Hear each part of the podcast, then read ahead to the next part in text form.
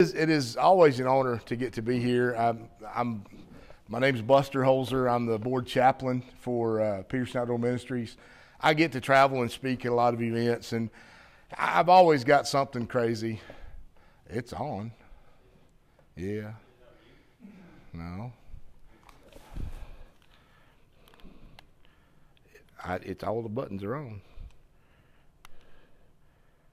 How's that? Still nothing. I don't really need it, probably. But I don't know. They said we had some troubles with this thing earlier. He's got it. Technical difficulties. Hey, now we got power. All right. So, I, I, usually when I when I get to travel and speak, I've I've done all kinds of stuff. I've got crazy messages. I've I've uh, I have a, a, a, duck call sermon where I use a duck call and preach a message, and I talk about deer and I talk about turkeys, and I've even talked about a bullet. Remember that one? that was a good one, actually. Well, today, I, man, I was working over my notes this morning. I was there at uh, staying with, with the Dockery's down the down the road, and I get to come up and work uh, at Dockery's shop quite a bit. I, I fix hail damaged cars, so if you got hail damage, I'm your guy. So on your car. I don't really fix hail damage on anything else, but um, some lady told me the other day she had hail damage. I'm like, mm, I'm not sure I can fix that. But uh, anyway, so I, but I, I get to spend a lot of time up here, and I was going over notes this morning, and I told, I told, uh, I told Alice like, my gosh, I've got a lot of notes today. I, I usually don't have many notes. My sermons are usually pretty short, but I don't know where this is going to go today, so. But in one of our conversations of recent days, we got to chiming around about automotive repair, and he uh, he came up with a phrase that I often will say, "Ooh, that'll preach." But his phrase was kind of funny, got us laughing about stuff, and because he said, "Chrome won't get you home." Now, how many of y'all in here ever rebuild a car? You into cars? Anybody in here into cars? Okay, good. That's good. My son did a sermon when he wrote that sermon, the duck call sermon. He asked a group of guys, kind of like this, "How many y'all duck hunt?" And not a single person raised their hand. He had an entire 27 pages of notes on duck calls and duck hunting, and nobody duck hunted. But at least some of you are into cars, because we're going to talk about that today. But he makes this comment: "Chrome won't get you home." Well, it got me going, so I talked about some junk in the trunk. You know, right? I mean or, or, or maybe putting bank in the tank. If you're filling gas in your car, you understand what that means. All the bling won't change a thing. Right? I mean, we, we get that. I like this one. All those cool accessories won't cover the necessaries. Or winning the local car show won't get you into the main show. Now, so you can get a spiritual thing going on all this stuff. But my favorite one was just buffing out the scuff won't be enough. so, what I want to talk to you today is about restoration. If you're into cars, you understand what it takes to restore a car. I've been in the car business now since high school, which was a long time ago. Yes, we had cars when I was in high school. Um, but I, I got into the auto body field. Now, I got into that auto body field so I could get away from high school because I was done with high school my junior year. I didn't want any more. But when you talk about restoration, restoration becomes a process. It, it's not something that just happens. So I want to talk to you today about not only is restoration a process, but restoration's messy. In this field of expertise I have, this crazy world, started with an escape from high school into the auto body program, and I learned to, to work on damaged cars. Now, the one thing I learned really quickly I did not like lining up parts. I, I didn't want to do that. Give me some Bondo, a grinder, a sander, I was happy. Hand me a paint gun, I was happy. I didn't like this collision repair stuff like my buddy Al does at his body shop. Lining hoods back up, and that just frustrates me to no end. So I took off on this amazing trail of restoring cars. Now, if you're into cars and you see things, Mean, obviously, this time of year we're looking for deer when we're weaving all over the road. But some of us will see an old car, or we'll see maybe an old tractor or something sitting in a field. Now, you know as well as I do that that thing can have a tree growing through the hood, but that guy's going to fix that up one day. Right? It ain't for sale. You know, we know those, right? I mean, y'all probably got one sitting in your yard somewhere that's to fix it up one day. Right, Al? Yeah, I know he does. But in the process of this, when I look at an old car, I, I don't just see the faded paint. I, I, don't just see the dented panels or the rust bubbling out. Or, or, most of us will turn away from that thinking, well, it's just a wore out, lost cause, um, and we'll go looking for something better. But when I see that, it, I see what it could be. I see what it could be after all the work, after sanding it down, after the, the, the sanding off the faded paint and hammering out the dents and smoothing them up and maybe even cutting and grinding out that old rusty metal and measuring and cutting in and patching in a, a welding a new piece into place to where it looks fresh and new. Each phase bringing a sense of accomplishment as we see progress in the midst of our mess. It could even be if you restore an old piece of furniture. Anybody ever done that? Where you've sanded it down and yeah, know all the husbands going, yeah, had to do that. But after all of this stuff, after you go through all the phases, all this, this accomplishment, in the dust and the dirt and the parts and the tools strung around and the sweat and maybe even some blood and maybe some tears in the process, after all of this intensive labor, we find ourselves at a place where now we can put the finishing touches back on. You know, the work's done. Now the fun part starts. Now we can start putting on some primer. We can start blocking it out nice and smooth. And then we can lay on that shiny new coat of paint. I don't know if any of you have ever painted a car. It's not nearly as easy as they say it is. but it, it, it's, you know, after a while, you, you get this finish and you know what you have in the end.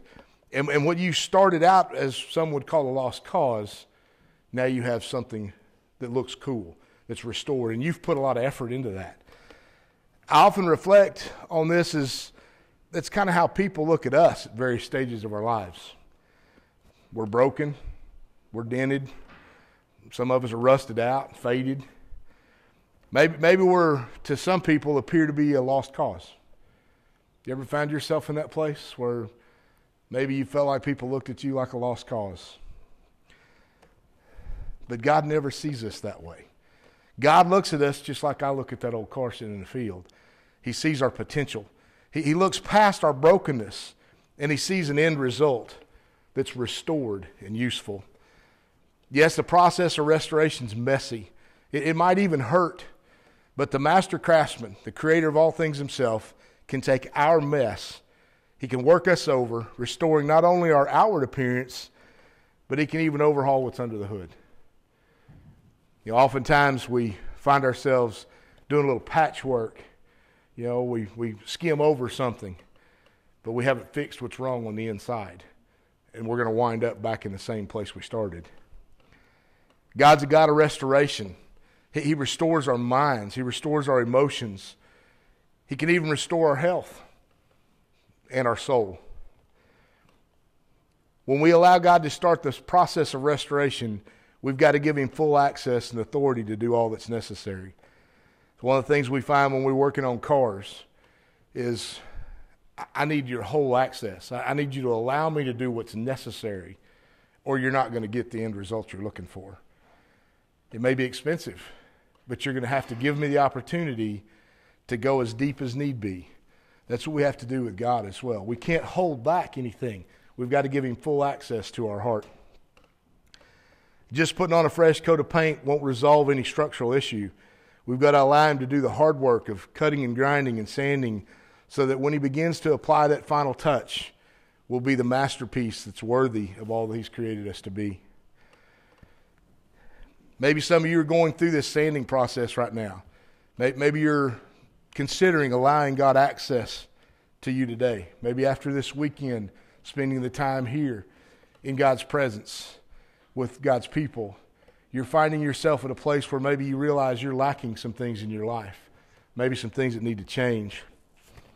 When we allow God to have access to us, we, we move us from that old field with the tree growing through the hood into a place where God can start a process on us.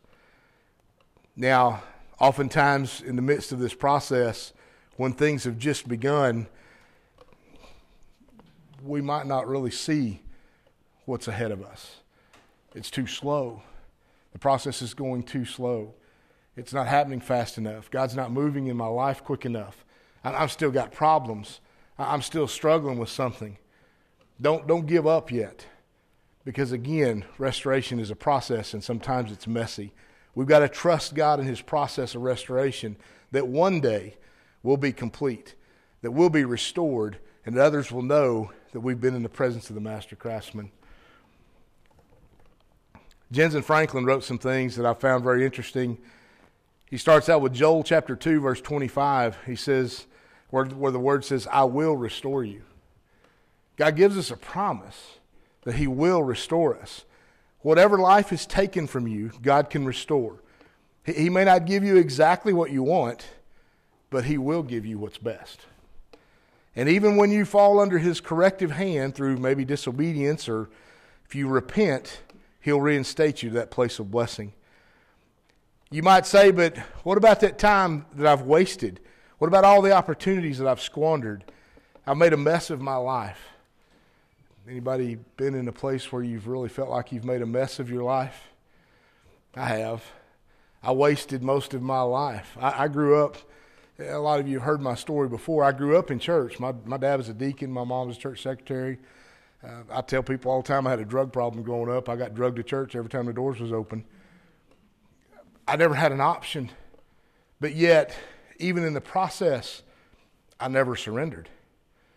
So I go well into adulthood with children, with a family, and I'm not serving the Lord. And I found myself in a very dark place.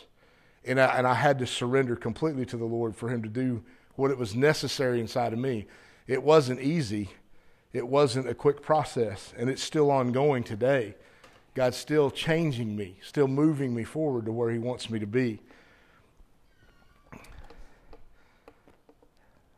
Sometimes I wonder if I've fallen so low that maybe God can't reach me. Ever been there? Maybe I've done things that God just simply can't forgive me for. I'll tell you today that's a lie. I've heard it spoken to me. I've, I've, I've done dumb things. I've been stupid in my life. But somewhere in the process, God still has restored me to a place where He allows me to do things like I'm doing today. The Bible says, Behold, the Lord's hand is not shortened that it cannot save, nor is His ear heavy that He cannot hear. It's Isaiah chapter 59. After wasting all that he had inherited from his father, the prodigal son returned home. He came home broken embarrassed, if you know the story. It's one of my favorites. All he wanted was just a place to rest his head, maybe to get a meal, just serve as one of his father's servants. But the moment he said some, some unique words, forgive me, his father called for the best robe, the fattest calf, the newest shoes, and a ring, and he restored him to his rightful place as a family member, all through the words of just forgive me. Even under the crushing weight of the Old Testament law, with demands that no one could give or could live up to, God said, if a man steals an ox or a sheep, he'll, he shall just restore five oxen for, for an ox or four sheep for a sheep. There was always a way out. Now, if God could do that in those days, who, and for those who lived under the law and on the wrong side of the cross, how much more will He do for those whom He's redeemed? Us. So you can go to him today with confidence, knowing that he's a God of restoration. In another story of life and struggle, I found this little nugget of treasure. In a short period of time, due to circumstances beyond my control, life changed dramatically. As a result, the financial situation for my three children and myself went from secure and life giving to unsecure, unpredictable, insufficient to sustain even our basic needs. Desperate fears of how to provide for my family pulled me into a pit of fear and despair. But one night I had a dream, and all that changed. In this dream, I was slumped over, tears pouring down my face, sobbing out loud, rubbing my eyes, completely broken and spent. my waking emotions playing out in my sleeping subconscious. And then I noticed a figure slowly enter the room. Yet I wasn't afraid. In fact, I felt totally at peace. Rather than fear, a strange sense of calm and safety washed over me. I immediately knew in my spirit that it was Jesus. He spoke softly and gently with a deep yet tender and loving voice. Why didn't you come to me earlier? I will restore all that has been lost and broken. Hearing his voice startled me into the consciousness, and I abruptly awoke, fully believing I had experienced a divine encounter with my Heavenly Father.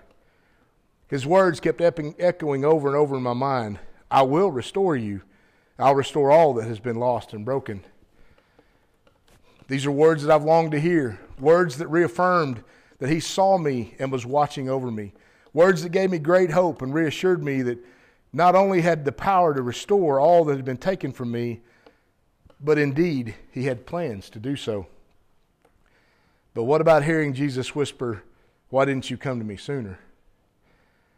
This was perplexing because I honestly believe I'd come to him a million gazillion times, in fact. However, what I had not brought to him was my total surrender and my total trust. Instead of surrendering my problems to him, I just told him about them constantly and then continued to try to solve them on my own. Sound familiar for anybody? Rather than trusting for miraculous provision, I fretted and worried whether he would come through or not. I continually felt crushed and hopeless under countless adversaries, much like Job in the Bible when he faced great loss and calamity. I don't know if any of you have ever took the time to go through the book of Job. We won't do that today. it's a long one. But have you ever re- really studied out what Job went through? I mean, in one day, Job lost 10 children, along with all his possessions and his wealth, and then shortly after, he was afflicted with a horrible skin disease. He lost all his friends. Everyone was accusing him of, of being something that he wasn't. If you, if you get into the book of Job, chapters 1 and 2 will kind of express all that. Job didn't understand why he had to suffer so much. So, throughout the book of Job, we see him expressing heartache and anger at all the pain and the suffering that God was allowing him to go through. We also see evidence that he was impatient regarding how long it was taking God to bring about restoration. He cries out constantly. Of course, he's got those friends going, dude, what have you done? Even his wife. Just curse God and die. I mean, the, the whole story of Job is, is quite perplexing. It's, it's, it's amazing to see what he endured and never lost his faith or trust in the Lord. Through it all, he, and despite his human emotions, Job never doubted that full surrender and trust was necessary. In Job chapter 1, verse uh, 21, it says that the Lord gave me what I had, and the Lord has taken it away. Praise the name of the Lord. Can you, can you do that? I mean, can you say, God, thank you for all you've given me, and Lord, thank you for all you've taken away from me. I'm still going to praise you. I mean, some of you have been here have lost much. Uh, maybe you've gained much, but in the process of life, you've lost much. I, I could, and I'm, and I'm not a veteran. I haven't been where you veterans have been, but I think, how much have you lost that most of us will never understand? Because we don't understand what you've lost. But, but you say, well, yeah, but you know, God's given you much. Look around you. I've, I've got everything I need, but you've lost much. And in the process, Job saying, Praise the name of the Lord. Despite his suffering, he trusted God's will for his life, and he continued to praise him. As a result, not only did Job's faith soar, but his life did as well. In the process of his faith, in the process of his continued understanding that no matter what you're putting me or allowing me to go through, God, I'm going to trust you. Look at what happened to him. Eventually, Job 42, we read how God blessed Job and his faithfulness in every way. Job 42:10 says the Lord restored his fortunes. In fact, the Lord gave me twice as much as before. It, it doesn't negate the loss. He still had to endure the process. Restoration's messy. God gave Job a double portion of all he'd lost, restored his marriage and, and many relationships, gave him a new household of children, and allowed him to have and live happily ever after to a ripe old age. So, whether it's our hearts, finances, relationships, or lives that need mending, God's always got a plan to heal and restore. Although I don't know God's exact plans for my future, I do know He's good, and I have seen Him fully restoring my heart and my life in ways that I thought were impossible. Total surrender and faithfulness will always open the door for God's restoration to begin. I know the word surrender is, is not a word used in our military. Surrender is not an option. But yet, when it comes to our soul, it's a necessity. Without surrender, we, we don't allow God access to our life. Jeremiah chapter 29 11 says, I know the plans I have for you, says the Lord. They're plans for good, not for disaster, to give you a future and a hope. Unfortunately, a lot of the brokenness, the pain, the heartache, and the need for restoration comes because of sin, ours and others. It can also come through carelessness, accidents, forces of nature. Our physical world is under the curse of sin, too. It will forever be a struggle against the elements in the environment. There were no earthquakes, hurricanes, or polluted rivers in Eden. Physical death did not exist there either. Because of sin, we now live in a fallen world.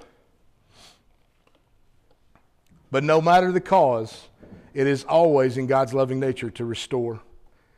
The pinnacle of all restoration comes through God's plan of salvation through Jesus. His sacrifice made a way for us to be restored into a right relationship with God. Jesus explained it to his disciples in one of his last teachings before his betrayal and his arrest. In John chapter 16, 33, it says, I have told you these things so that in me you may have peace. In this world you will have trouble, but take heart. I have overcome the world. We are to expect trouble. We can expect loss. We can expect pain in this world. No one will be immune from this. But he also gives us the encouragement to live in peace through it. First, through his atoning sacrifice on our behalf. Romans chapter 5 1 says, Having been justified by faith, we have peace with God through our Lord Jesus Christ. By leaning on him for our peace, we don't have to try harder or paste a smile on our face to get through life's trials. We can find peace in the storm and live daily within his love and comfort, no matter what circumstances are swirling around us. He also reminds us of the abundant nature of his restoration. In John 10:10 10, 10, it says the thief comes only to steal, kill and destroy, but I came that we may have life and have it abundantly. The word abundantly that Jesus uses here actually translates to over and above or more than is necessary. So when he says the thief comes only to kill, steal and destroy, I came that they may have life and have it over and above more than is necessary, is what's being spoken there. Isaiah chapter 58 says, The Lord will guide you continually and satisfy your desire in scorched places and make your bones strong. And you shall be like a watered garden, like a spring of water whose waters do not fail. I would ask you this question today Are you needing restoration in your scorched places? Are you feeling a little dried out? when we understand we've been in the midst of drought. I'm from central Oklahoma. We're, we're dry as can be over there. We understand what it means to be in dry places. But are you finding yourself in a dry place spiritually? Maybe someone in here today has not ever really considered the fact that they need the, the water for a spiritual garden to grow. Maybe you've never really considered a spiritual life. He promises to guide us, to satisfy our desires, and to give us strength. God can bring restoration and refreshment when you can come to Him with a sincere heart. It, it's, it's in our heart that He desires most of all. It's our surrender, just our calling out to Him. Just as Job said in the midst of all of his struggles, yeah, but I know He's faithful to me. I know God's always going to have peace in His heart for me. Notice what He didn't say that this life would be abundant in years, health, or wealth. Throughout the entire word, we see where we're going to have trouble, where we're going to have struggles in life, challenges that we face. But he promises that the life we have can be abundant in satisfaction and contentment if we live in Him. I, I say this frequently. I do a daily podcast, and, and I, and I say this often where the whole Bible is an if we will, I will. God says, if you'll do these things that I've given you to do, I will provide all the promises that are listed in the Word. It's always our choice. Today you have a choice. Today you can take this message, this rambling of 17 pages of notes, and you can decide what to do with the words that you've heard today.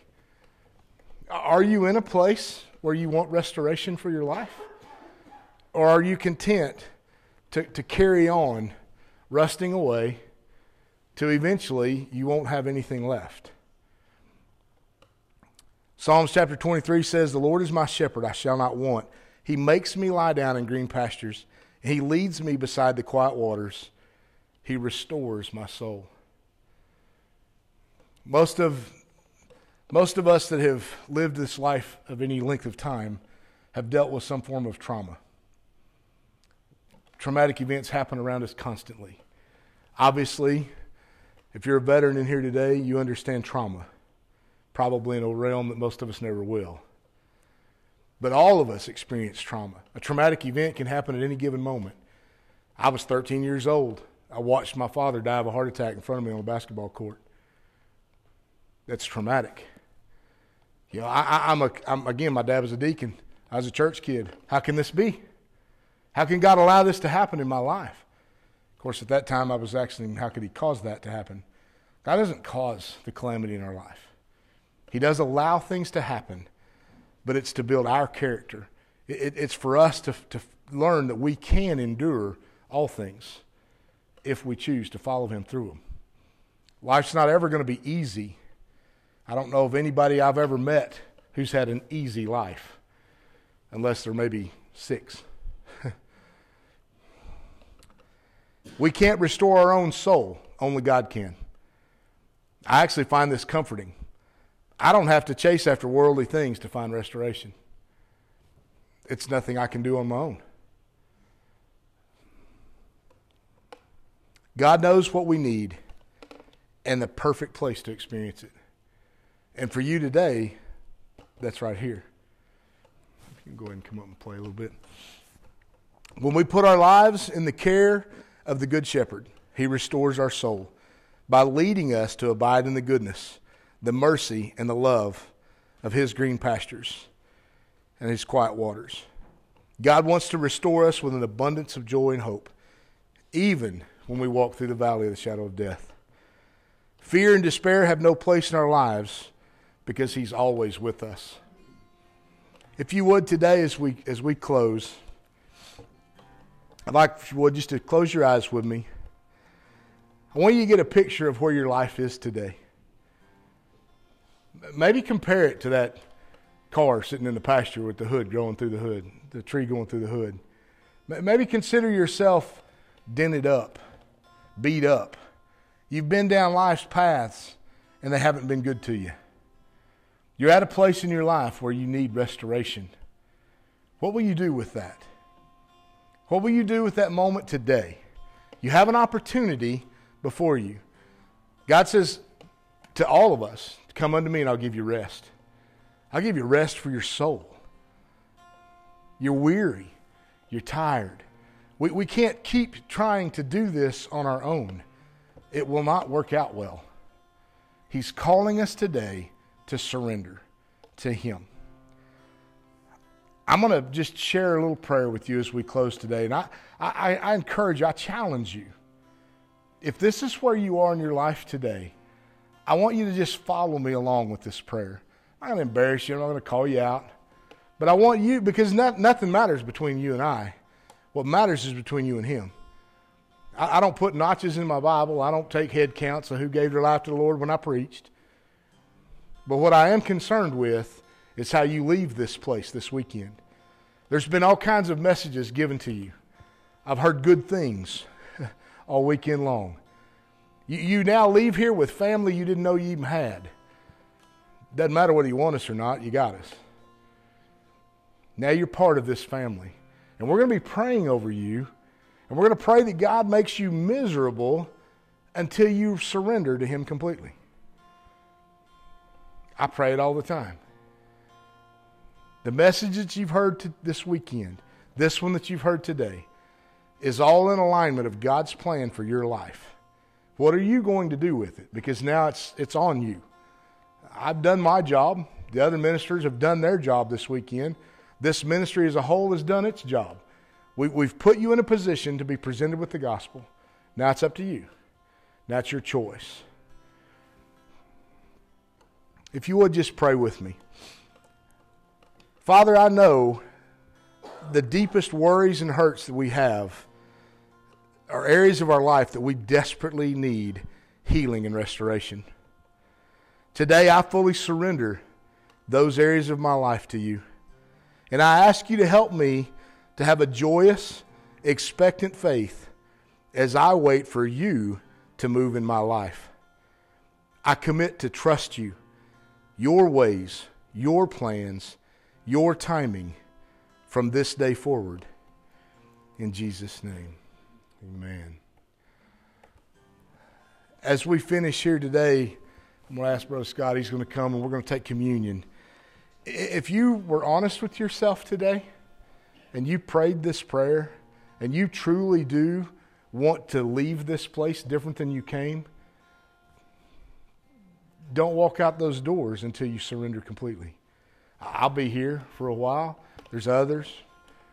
Chaplain Jeremiah's back there. I know there's other ministers in this house today.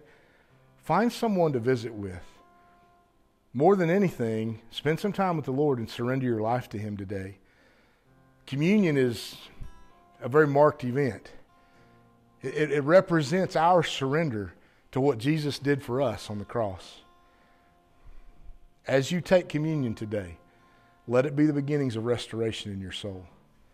Restoration can be messy, but man, the outcome, there's nothing that can beat it. Nothing can compare to it. Amen. Brother Scott.